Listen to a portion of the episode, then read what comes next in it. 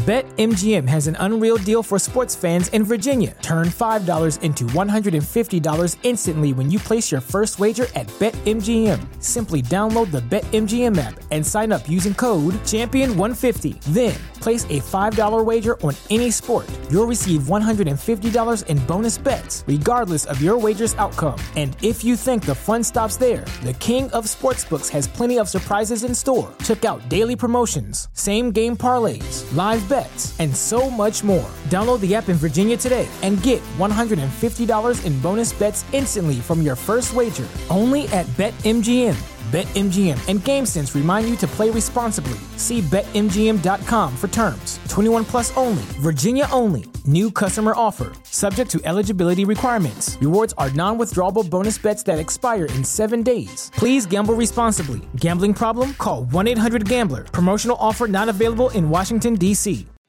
What's so special about Hero Bread's soft, fluffy, and delicious breads, buns, and tortillas? Hero Bread serves up 0 to 1 grams of net carbs, 5 to 11 grams of protein, and high fiber in every delicious serving. Made with natural ingredients, Hero Bread supports gut health, promotes weight management, and helps maintain blood sugar. Hero also drops other limited edition ultra low net carb goodies like rich flaky croissants and buttery brioche slider rolls. Head to hero.co to shop today. Hola, ¿qué tal? Les habla esa VTuber Fuyoshi. En este podcast, pues planeo hablar sobre el manga shonen Aono Flag. Que bueno, este manga llegó a mí por una recomendación en un grupo ya hoy en el que estoy. y la manera en la que me lo vendían o como iba haciendo el discurso era de que es un manga shonen con un final boys love. Y bueno, con esa idea en mente fue que me interesó y fui a buscarla. Y bueno, me llevó una muy grata sorpresa porque no es para nada lo que yo esperaba. Eh, la historia trasciende completamente de la imagen que yo tenía y en algún punto se me olvida que ah, iba a haber un final boys love. bueno, antes de que me entusiasme de explicar los detalles, voy a dar más o menos una rápida reseña o una explicación de la historia. Porque, bueno, igual ya hay varias reseñas, así que no tiene mucho caso que me vaya a repetir más de lo que ya se sabe. Si entraste a este podcast esperando que no haya spoilers, pero lo siento, si va a haber spoilers, salte rápido, corre. eh, en este caso, yo no tenía planeado hablar de Auno Flag porque como tenía un hype tremendo en el grupo en el que estaba y luego vi que varios estaban como diciendo, ah, sí, yo también lo leí y me interesó y tal, pues me quedé, igual no tiene caso que yo hable si más personas van a, pues a, a narrar el tema, a explicarlo, a dar una crítica, una opinión.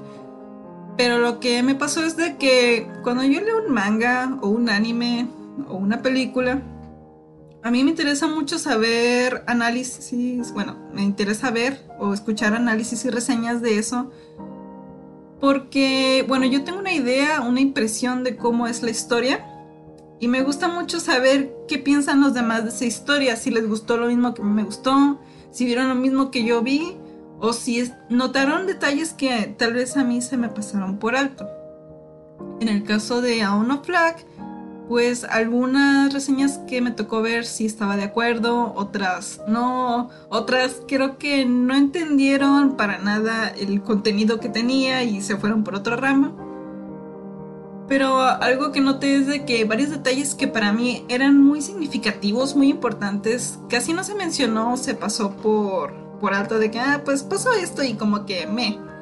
Y y, recuerdo que mientras escuchaba eso yo me enojaba y pensaba, oye, pero, pero esto es importante. o sea, para mí fue algo muy significativo, al menos, eh, no sé, ahondar un poco más. Y bueno, en base a esta frustración, a, esa, pues sí, esta sensación de que, mm, ¿por qué no hay más sobre este tema que se me hace interesante y nadie más lo ha desarrollado? Es que me animé a hacer este podcast. Igual y alguien más ya lo mencionó, porque pues realmente no es como que haya visto muchos. La verdad solamente entré a YouTube y vi, y vi los primeros 5 o 10 que estaban ahí. Igual y alguien más hizo un análisis más desarrollado, pero como no está tan visto, no me llegó tan en las primeras búsquedas. Pero igual no importa, variedad hay. Eh, entonces, rápidamente, están estos personajes, que son tres. Eh, Futaba, la chica, la única chica que hay en los personajes principales, Taichi y Toma. Realmente a ellos los ves en la portada y pues te da a entender que va a haber un triángulo amoroso. Efectivamente hay un triángulo amoroso, pero en el caso de estos personajes eh, se torna un poco diferente al típico shonen. Si es verdad que últimamente los shonen hay un amigo gay, en este caso este esos personajes como que los dan un poco de lado, los vuelven un poco una parodia. Y tú sabes que no va a terminar con el amigo gay, va a quedar con una de las chicas del harem o con su interés amoroso. Eh, algo que se me hace interesante es que la historia empieza de una manera muy típica, muy básica, muy simple, muy chonen. no hay otra manera de decirlo. Pero conforme vas avanzando, vas viendo más matices en los personajes que los hacen más interesantes. Y eso hace que la historia trascienda de la premisa que te está dando, porque aquí lo importante no es la historia, no es el drama, son los personajes y el punto de vista que tienen, porque aquí algo impresionante que tienen es que cada uno tiene una manera de ver las cosas, una perspectiva y también una filosofía de su propia vida. Y esto lo vas viendo conforme vas avanzando más en la historia y tú tienes una idea de clichés de cómo son estos personajes, cuando menos te das cuenta te los voltean y ves a un personaje que es tan tridimensional que tú puedes sentirlo como una persona real. ¿Tú crees que puede existir una persona con esas características? Eh, y ya me estoy yendo de los lados. Bueno, eh, mm, típico romance escolar, como ya había dicho. En este caso, Toma es el amigo gay que pues no, le ha, no se ha confesado, mantiene ocultos sus sentimientos hacia el protagonista. Y aquí vemos algo se me hace muy curioso con el protagonista que se llama Taichi, que cuando te lo presentan parece el típico protagonista shonen que es inseguro, que es este pues introvertido, no tiene muchos amigos y sus amigos si los tiene son muy raros o extravagantes. Pero él realmente no cambia tanto sino que te van mostrando un poco más sobre sus complejos. Y tiene que ver mucho con esta relación que tiene con Toma, porque él se siente acomplejado, él siente que él brilla demasiado, que es más que él, y él de alguna manera lo evita. Y él siempre es muy egoísta. Realmente no lo ves tan seguido hasta ya avanzada la historia eh, en este complejo en el que pues él se había enamorado de una chica, la chica le gustó Toma y pues, Toma como no, no le interesa la chica la rechaza y él ve cómo carece tanto como es tan poca cosa en comparación con Toma. Y eso en algún momento explota, pero este personaje evoluciona de una manera más lenta a todos los demás. ¿Por qué? Porque el principal rol de Taichi es ser un espectador, el espectador shonen. ¿Por qué? Porque el protagonista de un manga shonen se supone que es como es el personaje en el que el lector varón se va a insertar. es, por eso generalmente carecen de personalidad estos personajes, porque es como para que sea un, una hoja en blanco y el, el lector pueda ser ese personaje. Entonces es por eso que este personaje va evolucionando de manera más lenta que todos los demás y solamente hasta el final te das cuenta de cómo es. Realmente es un chico muy inseguro. Y conforme vas llegando al final te das cuenta del porqué de sus inseguridades. Y de una manera súper sutil te manejan esta bisexualidad que tiene, que al principio no se nota. Realmente parece como muy, este, pues el típico chico nervioso, que todo le pone nervioso pero ya más avanzado te das cuenta que él de alguna manera no es consciente de su bisexualidad y cuando le empiezan a decir, oye, no actúa de esa manera, él reprime por completo eh, esa parte. Y, y bueno, es, que me encantan los personajes y ya no sé por dónde empezar. A mí me parece que Kaito, el autor, eh, se quiso enfocar en hacer un manga shonen porque él quería tratar el tema de la adolescencia como la adolescencia en sí, metiendo estos temas de la homosexualidad, de saber quién eres tú, eh, de descubrir partes de ti mismo que no sabías de que haya una discusión sobre tabús sociales que realmente tienen los adolescentes y no se tratan en los mangas. En los mangas siempre se minimizan todos estos problemas. Kaito dice, miren, hay que ponerlo sobre la mesa. Si quieren saber estas cosas, hay que hablarlas. Y lo cierto es que los adolescentes tienen estas inquietudes y tienen estas pláticas y él lo vuelve de una manera más profunda. Él realmente se pone en esa discusión y dice, así son las cosas, así ocurren. Eh, y estas son las perspectivas que puedes tener tú estando en esa etapa de adolescencia porque pues todo es más intenso, todo es más vívido. Eh, hay una incertidumbre increíble sobre no, que, no saber qué vas a hacer en un futuro, qué va a ser de ti. Y pues en eso se va esta historia. ¿Qué pasa con esto? Que a pesar de que tiene un final, pues Love realmente no es tan explícito, no es tan como obvio de que, ah, listo, estamos juntos. Eh, de hecho, me gustó mucho el capítulo final por la manera en la que está estructurada. Eh, la voy a describir rápido. Eh, las viñetas están acomodadas de una manera en la que tú tienes todo en primera persona, pero, o sea, es como cuando estás jugando videojuegos de de shooter, que está toda vista en primera persona, y vas yendo, vas asistiendo a una boda. Y solamente hasta el final te das cuenta que eh, el personaje en el que estabas era Toma y que él estaba eh, bueno, yendo a la boda y al final se reencuentra con su pareja que es Stage. Y me pareció muy buena esa, eh, ese capítulo porque, bueno, a mí me gusta dibujar, me gusta hacer cómics y me quedé, güey, qué buenísima idea hacer un final así. Obviamente como lector vas a chocar porque es completamente lo contrario al, al tipo de viñetas que estaba manejando en capítulos anteriores.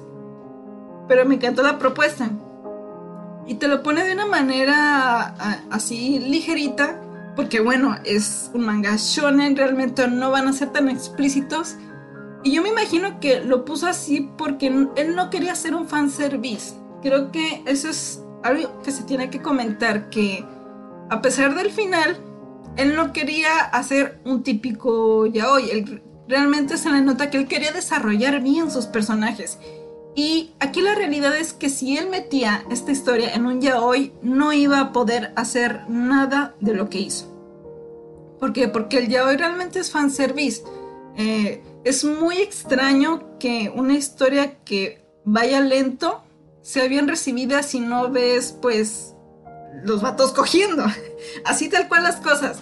El único que yo he visto, eh, manga, que va lento y tú dices, bueno, realmente me gusta más la historia aunque el yaoi no sea tan obvio, es una que se llama Acid Town, eh, ciudad ácida pero en el caso del el autor o la autora, es que pues antes de ese manga eh, ya había hecho un chingo de doujinshis, había hecho bastantes doujinshis yaoi, entonces ya tenía una carrera de yaoi.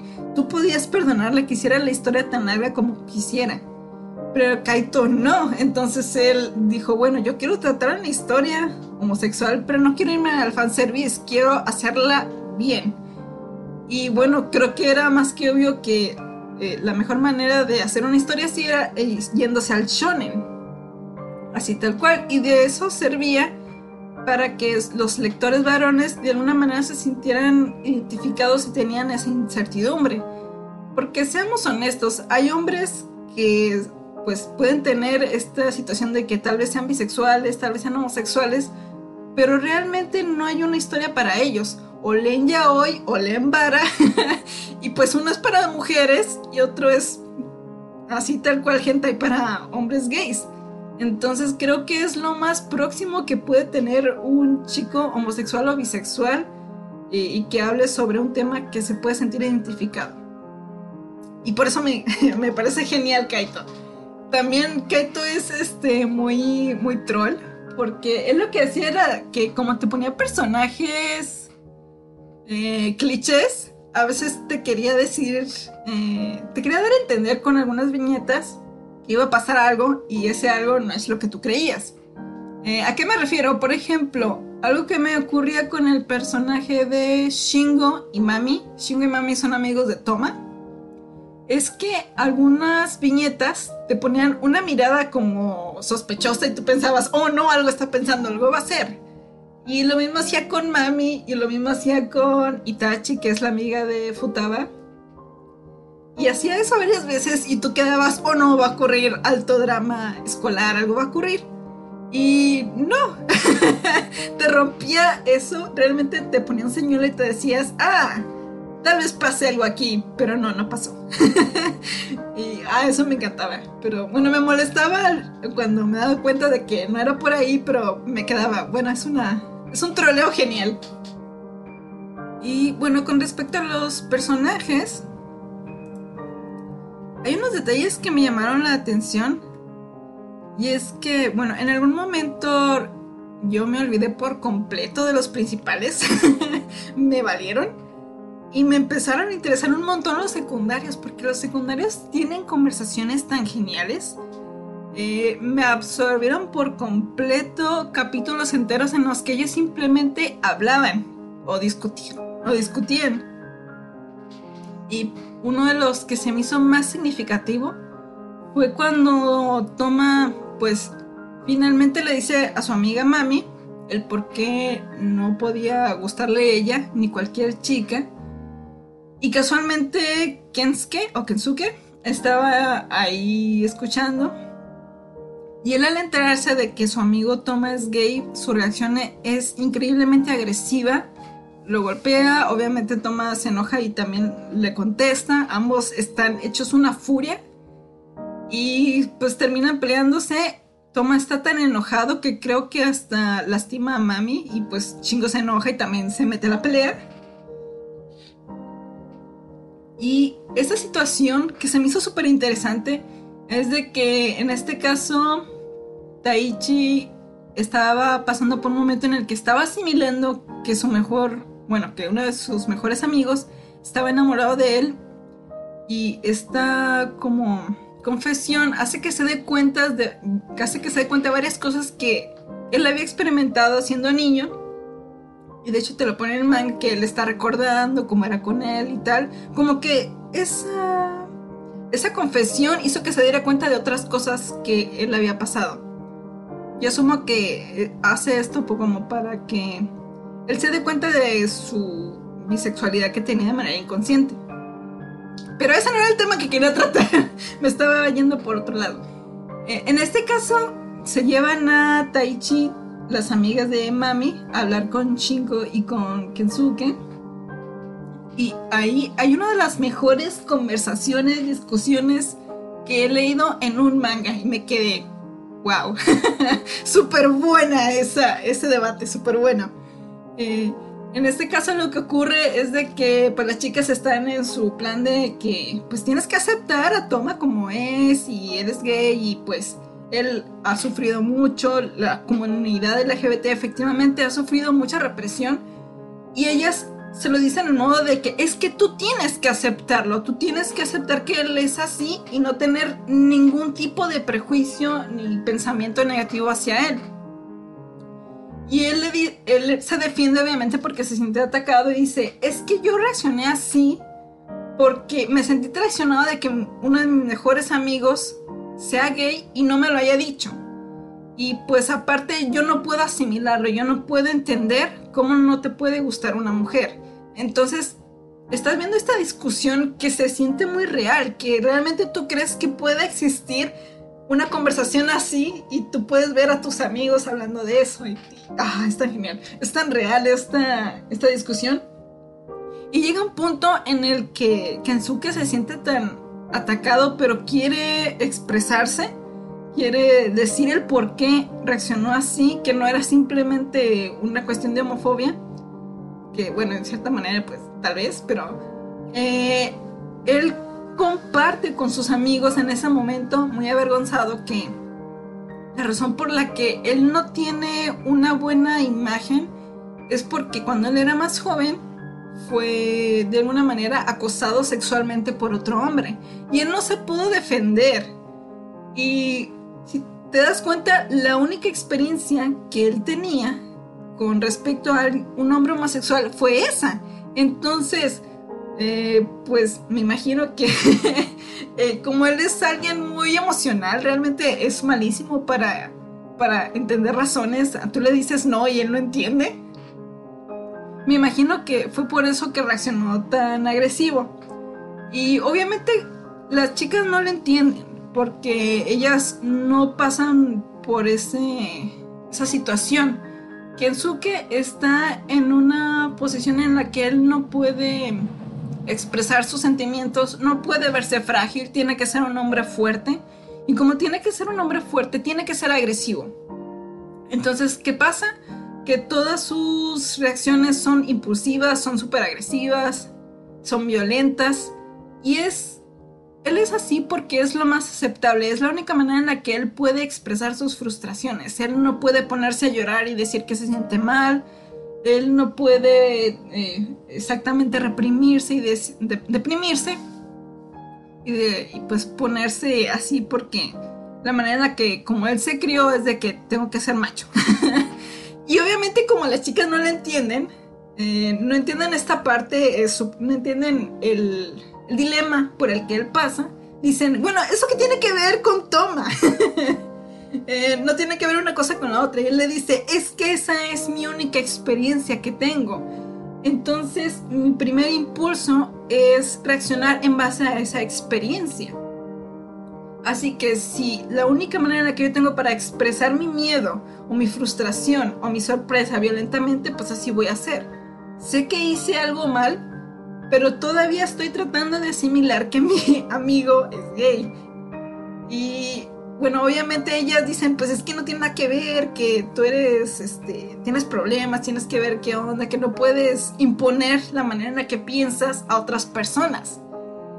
Y en ese momento Shingo, que está todo ese momento escuchando, como que le vale, dice, pues mira, estás haciendo justamente lo que dices que él no haga, que es imponer tu pensamiento a otra persona. Tú le estás diciendo que él tiene que aceptar y él tiene un problema en aceptarlo y tiene que lidiar con ello. Tú no puedes imponerle que acepte algo que él todavía no sabe cómo. Y ella dice, no, pero es que tiene que ser así, no sé qué, y se arma súper buena la pelea. Y el caso es de que se me hizo interesante porque hay personas que realmente son así que sí está bien, hay que aceptar las diferencias, hay que aceptar la diversidad, pero tienes que entender que si una persona se resiste, va a llevarle un proceso o tal vez eh, pues se va a seguir resistiendo, pero eh, no por eso tú vas a imponerle, pues tú no vas a decirle acéptalo y ya. Bueno, puede que nunca lo haga, no vas a cambiar a una persona, la persona no va a cambiar por más que tú quieras, ella va a cambiar por sí misma. Que esté bien o que esté mal es algo que ya está a debate, pero no puedes imponerte a una persona, no puedes ponerle la manera en cómo piensas a esa persona. Y esto es algo que trató el manga. y, es algo que no he escuchado que, lo traten y, me frustró mucho. y yo, güey, esto es súper importante porque nadie lo pone. Otro tema que también me encantó mucho fue con Mami. Con Mami, uno. Mami, en este caso es la chica que le gustaba a Toma. Toma la rechaza. Y pues tú la ves al principio muy celosa, muy como que quiere estar con él, pero pues obviamente ya la rechazó, le dice que no. Y sospechosamente tú ves que ya que Futaba y Taichi están juntos, eh, Mami se empieza a juntar con Taichi y con los amigos de Taichi por cuestión de videojuegos y así. Y pues obviamente tú piensas, mami es mala, mami va a querer separar a Futaba y Taichi o algo así. Y no, nada que ver. Ella solamente quería tener amigos. Y eh, llega un punto en la que Itachi, la amiga de Futaba, quiere confrontarlos diciéndole que lo que ella está haciendo no está bien porque se está juntando con un chico que tiene novia. Y ella dice, yo no me estoy juntando con él, yo estoy siendo amiga de él, porque para mí es un amigo, es nada más eso. Y aquí sale una discusión que se me hace súper genial, que es este, esta situación en la que Mami, eh, pues realmente solamente quiere tener amigos hombres, ella está súper a gusto teniendo amistades masculinas. Pero el asunto con eso es de que otras chicas lo ven mal porque una mujer que pasa con uno o varios hombres divirtiéndose, no es que sean amigos, es que anda ahí de facilota, es que solamente va por motivos sexuales. Y ella realmente no, ella dice, pues son mis amigos, son mis compas, a mí me gusta hablar de videojuegos con él, me gusta, no sé, escupirle a los vagos o qué sé yo. Y el asunto de esto es que ella hace todo lo posible para que la sociedad se dé cuenta que ella realmente solo quiere a estos chicos como amigos. Te cuentan esta historia que ella tiene en su pasado de que para intentar encajar eh, con sus amigos, ella renuncia a su feminidad. Mm. ¿Qué es esto? Que se corta el cabello, que intenta verse más masculina. Y aunque ella hace eso, de todos modos las amigas le dicen que no se junten con su novio, que pues igual es amigo de ella. Y pues al final sus amigos terminan dejándola por querer darle más importancia a su pareja. Y ella termina sola sin amigos. Eh, realmente Shingo creo que es el único amigo que se queda con ella, a pesar de que termina con una de sus novias porque su novia piensa que pues como es a mí, como está con esta chica mami, pues de seguro anda de infiel o algo, o, ya anda de arrastrada, no sé. Eh, inserta aquí excusa X. Y bueno, ella en algún momento se da cuenta porque Shingo le dice, es que tú eres mi amiga, güey. y me acuerdo que ella se la queda viendo y se queda de que, ¿qué pedo contigo, Shingo? y realmente le pregunta a Shingo, o sea, ¿será que yo te gusto? y Shingo se le queda viendo así como que, no, eres realmente mi amiga nada más. Te aprecio como amiga, eh, realmente dudo que alguna vez te pueda ver como algo más. Y esta amistad que tiene Mami con Shingo es tan genial porque realmente él la valora como amiga, no la ve como algo más. Así como ella solamente lo ve como un amigo. Entonces, al tener esta seguridad con él, con este amigo, es que ella recupera su feminidad. Dice, a mí la verdad me gusta sentirme bonita, eh, arreglarme, ser femenina, me gusta ser así y solamente lo hago para mí misma. Entonces, ¿qué pasa? Que se vuelve a maquillar, vuelve a ser femenina, súper femenina. Y ella lo mantiene con orgullo porque ella no se maquilla para agradarle a los chicos, lo hace porque ella se siente a gusto, porque se gusta a sí misma de esa manera. Y, ah, está genial esa conversación, me encantó. Y en esta situación, eh, Itachi está intentando entender qué rayos pasa con Mami. porque se queda, güey, es que nosotros solamente podemos asumir que estás con ellos porque quieres, eh, pues, ser un mal tercio, tienes algún interés en él. Y en base a esta conversación que tienen con mami es que se dan cuenta que realmente hay chicas que solamente quieren tener amigos hombres. Y esta situación también ocurre con Kensuke y mami, que mami le dice, es que yo solamente te veo como amigos, no puedo verte como otra manera. Y Kensuke dice, es que un hombre y una mujer no pueden ser amigos porque obviamente se sienten atraídos, etc. etc. Y ella le dice, no, realmente solo te veo como amigo. Y esto te lo puede comprobar incluso Shingo, que realmente solamente ve a Mami como una amiga. Y son conversaciones geniales. Eh, nada más eran estas dos conversaciones que me encantaban, pero tratan todavía muchísimos más. Una que me llamó la atención es cuando Itachi habla con Akiko. Akiko es la cuñada de Toma y en este caso ella pues no sabe si la van a aceptar, si su familia va a aceptar el hecho de que posiblemente ella sea lesbiana. Bueno, que ese es otro asunto aparte porque en base al final eh, parece que parece que Itachi logra resolverlo su situación, su orientación de una manera diferente. Parece que realmente la manera en la que le gustaba Futaba era más por una situación más eh, abstracta. En este caso, ella parece que apreciaba más a una persona frágil y vulnerable que el hecho de que fuese hombre o mujer. Porque al final del manga ella termina casada con un hombre que pues es muy inseguro, que se ve muy frágil, muy vulnerable y pues ella está ahí a su lado como mangoneándole un poco. Pero ya analizando esa parte me di cuenta que es como si buscara una manera de no sustituir, pero busca patrones a su ideal.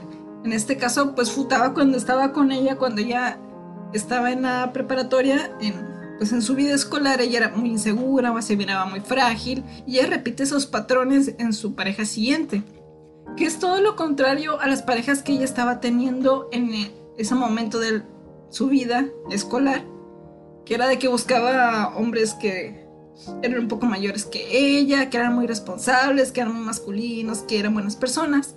Y esto no era algo que ella quería. O sea, sus parejas eran muy buenas con ella, pero al parecer ella quería algo en lo que ella de cierta manera podía tener control, porque ella se sentía más atraída a las personas que eran tiernas y vulnerables. Entonces yo pienso que en el caso de ella, es posiblemente que eh, no era tanto que fuese lesbiana, sino bisexual, y el tipo de personas que la atraían tenían estos rasgos. Pienso yo que es así como ella lo resolvió, o tal vez sigue en negación y se busca un tipo parecido y está sustituyendo su amor reprimido. Pero me gusta pensar que ella pudo resolver su problema, que hubo una buena resolución. Y, ay, me estaba saliendo el tema, yo estaba hablando de Akiko. Ella tiene esta conversación con Akiko en la que pues Akiko parece un personaje como la típica muchacha adulta que es medio torpe, pero cuando habla con ella, eh, la, la conversación se vuelve muy seria, muy de que el mundo no me va a aceptar, no va a aceptar como soy, eh, pues voy a tener problemas, no encuentro una red de apoyo que me haga sentir segura. Y Akiko le dice, si tú me pones esa situación, posiblemente yo tenga problemas al principio para entenderlo, pero yo te aprecio. Eh, si fuese tu mamá o tu pariente, y haría todo lo posible por ayudarte. Y me acuerdo que en esta situación Itachi de alguna manera le dice, por favor, dile esto a Toma.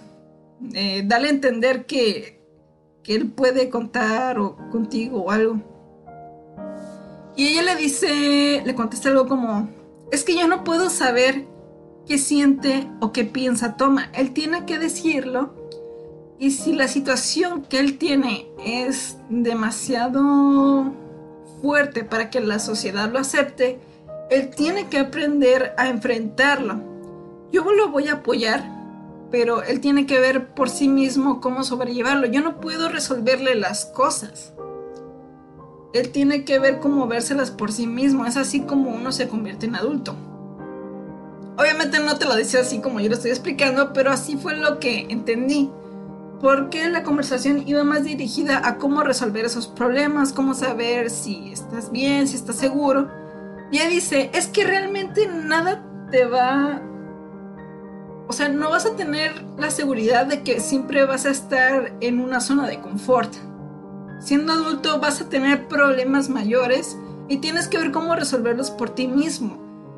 Yo no te puedo asegurar como adulto a un adolescente que todo va a estar bien, porque posiblemente no lo esté y tienes que enfrentar ese problema, tienes que sufrirlo, tienes que llorarlo, eh, que desgastarte para crecer, para tener un aprendizaje significativo.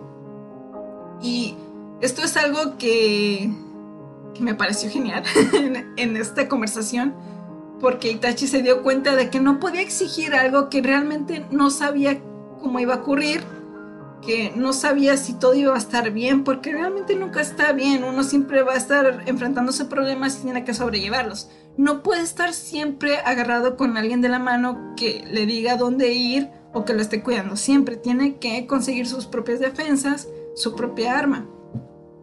Y la mayor frustración que tiene Itachi es de que ella nunca se siente segura y como no se siente segura es muy agresiva. Pero ella siempre está buscando una manera de estar segura. Por eso ella nunca dijo lo que piensa, lo que siente, nunca se confesó.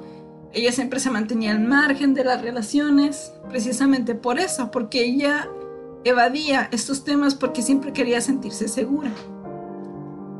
Y es bastante irónico porque ella se proyecta como una persona muy sabia, que piensa muy bien, que es pues que tiene mucha experiencia y tal.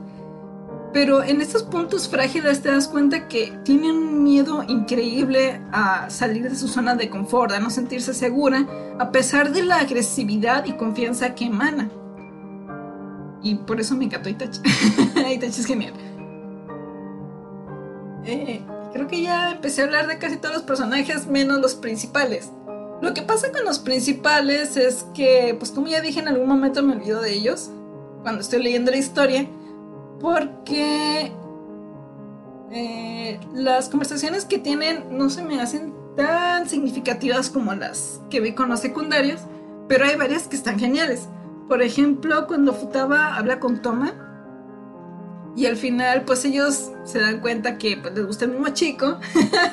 y tú piensas, ¿va a haber algún pleito? No. Ellos empiezan a elogiarse el uno al otro. Y aquí un detalle que se me hizo genial con Futaba es de que ella es consciente de sus carencias, su familia la tiene como una inútil completamente. Y ella, lejos de, de querer quedarse así, ella quiere trascender, ella quiere ser una mejor persona, quiere tener la fuerza, eh, quiere tener pues toda esta voluntad de enfrentarse a sus problemas. Y ella admira profundamente a Toma, pero ella lo confunde con amor y cree que le gusta. Pues obviamente sí le gusta, pero de una manera más platónica. Porque ella lo que admira son sus atributos. Él es un chico fuerte, confiado en sí mismo. Todas las cosas que hace las hace bien, las hace genial. Tiene esta facilidad de conectarse con la gente, de hablar con ella. Entonces ella está abrumada por esta persona que es Toma y dice, es que yo siento algo por él, pero no sé qué es, supongo que es amor, es como que lo obvio aquí. Pero tarde o temprano se da cuenta que lo admira y se da cuenta de que ella quiere ser un hombre, no en el sentido de disforia de género, sino que quiere los atributos atributo suena mal, bueno, las virtudes que Toma tiene como persona, que es esta seguridad, que es esta fuerza, esta firmeza de imponerse, de no dejarse flaquear y de resolver las cosas siempre con la mejor de las actitudes, pues de que siempre tiene una sonrisa, siempre tiene una manera de cómo minorar la pelea. Entonces ella admira profundamente eso y quiere ser como él. Y pues es en este momento en el que ella se da cuenta que la mira dice, pues parece que quiero ser un chico, pero realmente solamente quiere estas, estas actitudes positivas que tiene Toma. Y obviamente Toma quiere tener este privilegio, entre comillas, que tiene Futaba, que es el ser pareja de Taichi. Y que el hecho de que es linda y pues todo el mundo la quiere a pesar de que sea torpe. Pero obviamente él se siente cómodo siendo él mismo. Simplemente quiere tener esta libertad de decir a quién realmente quiere. De expresar, decir yo, a mí me gusta un chico y pues quisiera tener esta libertad de decirlo. Porque la situación que tiene Toma es de que él realmente se reprime a sí mismo. Porque él pasó por una situación muy delicada en que perdía a sus padres su hermano al final lo mantiene y pues se casa con su novia. Y su hermano Seiya pasa de ser su hermano mayor a ser el sustituto de su padre. Y pues aquí con lo más parecido a una madre. Obviamente no se sustituye, pero pues ellos ya son guardianes de él. Y esto de alguna manera hace que él se reprima todavía aún más. El que su hermano ya hace todo lo posible por cuidarlo y Akiko también. Akiko realmente hace todo lo posible por ayudar a Seiya porque él está súper mal. Y él al darse cuenta de la situación, al ser consciente de que pues él tiene que dar lo mejor, porque todos están dando lo mejor, es de que él dice, ok, si voy a ser un ciudadano ejemplar, hay un estándar que yo tengo entendido de cómo debe ser y yo debo ser así para no causar problemas. Y el asunto de esta mentalidad que tiene es de que pues luego le da problemas a él, que es esta situación de que no puede decir eh, su orientación sexual. Y esto hace que se enoje consigo mismo y que tenga resentimiento consigo mismo y con su hermano. Porque su hermano, al ser una persona que cayó en fragilidad, que se vio vulnerable y no, se y no le dio el confort que él necesitó cuando era niño, pues dice, pues es que ella no me ayudó. Eh, no pude ser yo mismo porque yo tuve que ayudarlo a él. Y entonces tiene resentimiento con su hermano, tiene un poco con Akiko. Y pues él en su mente se crea una situación en la que piensa que no lo van a aceptar. Pero realmente él mismo se puso ese peso, él realmente se, se hizo un coco wash machine de que así tienen que hacer las cosas. Pero realmente no era así y lo único que tenía que hacer era hablar con su hermano y decirle cómo eran las cosas, que al final se resuelven. Y tú te das cuenta que el hermano realmente no tenía ningún prejuicio, eh, ni tampoco a Kiko, pero este drama pasó porque Tomás se lo se hizo toda esta historia en su mente, pues él era muy duro consigo mismo, él se castigaba y algo que vemos desde la perspectiva de Taichi es de que realmente su hermano mayor lo único que quería era saber qué quería hacer Toma con su vida. Él estaba preocupado por él y no... Toma ya no le decía qué quería hacer, le decía que no iba a, ir a la universidad, que solo iba a trabajar, que ya no iba a hacer más deporte. Y pues ella estaba preocupado, pero no podía acercarse a su hermano porque él había puesto una barrera teniendo este miedo de que no lo iban a aceptar, porque para Toma es muy importante la aceptación. Él sacrificó su libertad para ser aceptado. Y ahora que está en adolescencia, él anhela más que nada ser libre, pero está atado a esta prisión en la que él tiene que ser de una cierta manera, que él piensa que es lo correcto, que es lo que debe ser, sin preguntarle a nadie, a nadie es como si así es como debe ser. Y su única solución es huir, bueno, no huir, pero pues buscar un espacio en el que él pueda ser él mismo. Entonces por eso él quiere irse lejos de aquí, quiere trabajar en un lugar diferente, quiere mudarse. Pero es porque él se siente asfixiado de estos límites, esta prisión que él mismo creó. Y dice, la única manera en la que puedo, que creo yo que puedo ser yo mismo es físicamente irme a otro lugar, eh, con otras personas y ahí empezar de cero y ser yo. Y obviamente todo al final se resuelve pues hablando con su hermano, como ya había dicho. Y obviamente se va a mudar porque pues ya cuando eres grande te tienes que ir a otro lugar, tienes que ser independiente, pero ya está en buenos términos con su familia.